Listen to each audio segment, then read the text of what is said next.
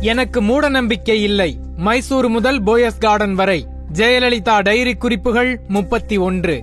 நாம் வேறொன்றுக்கு மிக தீவிரமாக திட்டமிட்டுக் கொண்டிருக்கும் போது சம்பந்தமே இல்லாமல் நமக்கு வேறொன்று நடக்கும். அதுதான் வாழ்க்கை. இது மேரி ஒர்த் காமிக் கதையை எழுதிய ஏலன் கூறியது. ஜெயலலிதா அப்பொழுது எதற்காக திட்டமிட்டுக் கொண்டிருந்தார் என்று தெரியவில்லை. அப்போது அவர் எதிர்பாராதது எல்லாம் நடந்தது. அவர் உதறி தள்ளிய பாஜக தலைமையில் மத்திய ஆட்சி அதில் சர்வாதிகாரங்களுடன் திமுக என அவர் எதிர்பாராதது அல்லது விரும்பாததெல்லாம் நடந்து கொண்டிருக்க அல்லது இதை எப்படி எதிர்கொள்வது என்று திட்டமிட்டுக் கொண்டிருக்க ஏலன் கூறியது போலவே ஜெயலலிதாவுக்கு வேறொன்று நடந்தது. ஆம் மில்லேனியம் ஆண்டின் முதல் மாதமே அதாவது ஜனவரி பன்னெண்டு இரண்டாயிரம் அவருக்கு சந்தோஷம் தருவதாக இல்லை. அவர் கட்சியின் முன்னாள் சட்டமன்ற உறுப்பினர் மல்லிகாவிற்கு ஒரு ஊழல் வழக்கில் ஏழு ஆண்டு காலம் சிறை தண்டனை வழங்கப்பட்டது. ஜெயலலிதா உள்ளுக்குள் உடைந்துதான் போனார். ஏனென்றால் அடுத்த நாள் சென்னை உயர்நீதிமன்றத்தில் டான்சி வழக்கில் தீர்ப்பு. அதில் ஜெயலலிதா தான் முதல் குற்றவாளி. தீர்ப்புக்காக பதபதைப்புடன் காத்திருந்தார். அவர் பதபதைப்புக்கு காரணம் இல்லாமல் இல்லை சில தினங்களுக்கு முன்புதான் அவரது ஆஸ்தான ஜோதிடர்கள் அவருக்கு இப்போது நேரம் சரியில்லை நட்சத்திரங்களின் நகர்வுகள் சரியில்லை என்று கூறியிருந்தார்கள். இதற்கு முன்பே கணித ஜோதிடத்தின்படி ஜெயலலிதா என்ற தன் பெயரில் இறுதியில் மற்றும் ஒரு ஏவை சேர்த்திருந்தார். ஜோதிடர்கள் சொன்னபடி எல்லாவற்றையும் பச்சை வண்ணத்திற்கு மாற்றியிருந்தார். இருந்தும் இப்பொழுது ஜோதிடர்கள் கஷ்டகாலம் என்று கூறினார்கள். ஆனால் அவர்களே சில பரிகாரங்களும் சொல்லியிருந்தார்கள். அனைத்தையும் ஜெயலலிதா சிறமேற்கொண்டு செய்தார்.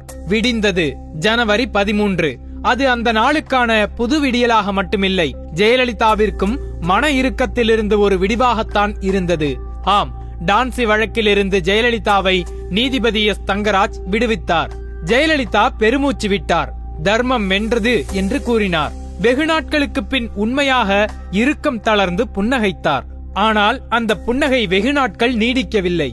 கொளுத்தப்பட்ட மாணவிகள். ஆம் வரிசை கட்டி நின்ற வழக்குகளில் ஒன்றாக கொடைக்கானல் பிளசன்ட் ஸ்டே ஹோட்டல் வழக்கு தீர்ப்பு நாள் குறிக்கப்பட்டது. நிலக்கரி இறக்குமதி வழக்கிலிருந்து ஜெயாவை விடுவித்த நீதிபதி வி. ராதாகிருஷ்ணன் தான் இந்த வழக்கையும் விசாரித்தார். ஜெயலலிதா கொஞ்சம் நம்பிக்கையாகத்தான் இருந்தார். ஆனால் இந்த முறை அவர் நம்பிக்கை உருப்பெறவில்லை. ஆம் ஜெயலலிதாவிற்கு இந்த வழக்கில் ஓராண்டு சிறை தண்டனை விதித்து ராதாகிருஷ்ணன் தீர்ப்பளித்தார். அவருக்கு மட்டுமல்ல அவருடன் சேர்த்து முன்னாள் அமைச்சர் செல்வ கணபதி இந்திய ஆட்சிப்பணி அதிகாரி பாண்டே பிளசன் ஸ்டேவின் உரிமையாளர்கள் ராகேஷ் மிட்டல் சண்முகத்திற்கும் இந்த வழக்கில் தண்டனை வழங்கப்பட்டது. தீர்ப்பு வந்ததும் ஜெயலலிதா நிலை குலைந்து போனார். இதனால் தானோ என்னவோ பின்னொரு நாள் கரண் தபாருக்கு அளித்த பேட்டியில் கோபமாக நான் ஒன்றும் மூட நம்பிக்கை கொண்டவள் இல்லை எனக்கு ஜோதிடத்தில் ஜாதகத்தில் நம்பிக்கை இல்லை என்று சொன்னாரா என்று தெரியவில்லை. சரி விட்ட இடத்திலிருந்து தொடங்குவோம். தீர்ப்பு குறித்த செய்தி போர் ஜி வேகத்தில் பரவியது. பிப்ரவரி இரண்டு இரண்டாயிரம் ஆண்டு தமிழகமெங்கும் வன்முறை வெடித்தது. பேருந்துகள் கொளுத்தப்பட்டன. ஒரு கட்டத்தில் வன்முறை எல்லை மீறிச் சென்றது. தர்மபுரி மாவட்டத்தில் ஆட்சியர் அலுவலகத்திலிருந்து ஒரு கிலோமீட்டர் தூரத்தில் உள்ள இலக்கியம்பட்டி பகுதியில் தமிழ்நாடு வேளாண் பல்கலைக்கழக மாணவிகள் பயணித்த பேருந்து தீ வைத்து கொளுத்தப்பட்டது. உயிருடன் மூன்று மாணவிகள் காயத்ரி கோகிலவாணி ஹேமலதா ஆகியோர் பேருந்துக்குள்ளேயே தீயில் கருகி உயிரிழந்தனர். தமிழகமே விக்கித்து நின்றது. இப்போது கட்சி தலைமையிடம் நல்ல பேர் எடுப்பதற்காக போராட்டம் செய்வதற்கு முன் அனைத்து நிருபர்களுக்கும் தகவல் கொடுக்கிறார்கள் அல்லவா கட்சிக்காரர்கள்? அப்போதும் அதுபோலதான் செய்திருந்தார்கள். அனைத்து தொலைக்காட்சிகளுக்கும் தகவல் கொடுத்தனர். அவர்கள் முன்னிலையில் தான் பேருந்தை எரித்தனர். அதனால் அனைத்து தொலைக்காட்சி கேமராக்களிலும் இந்த சம்பவம் பதிவாகியிருந்தது.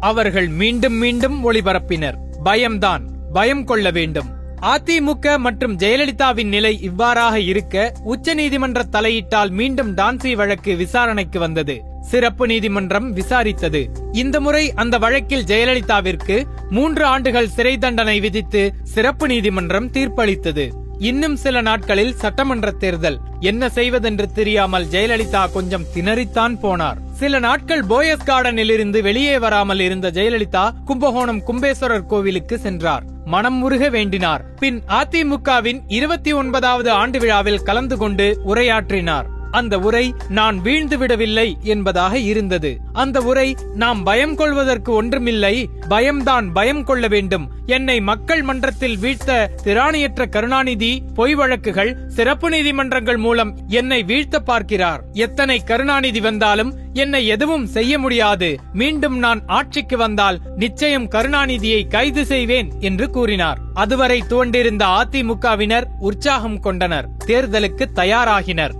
தொடரும்.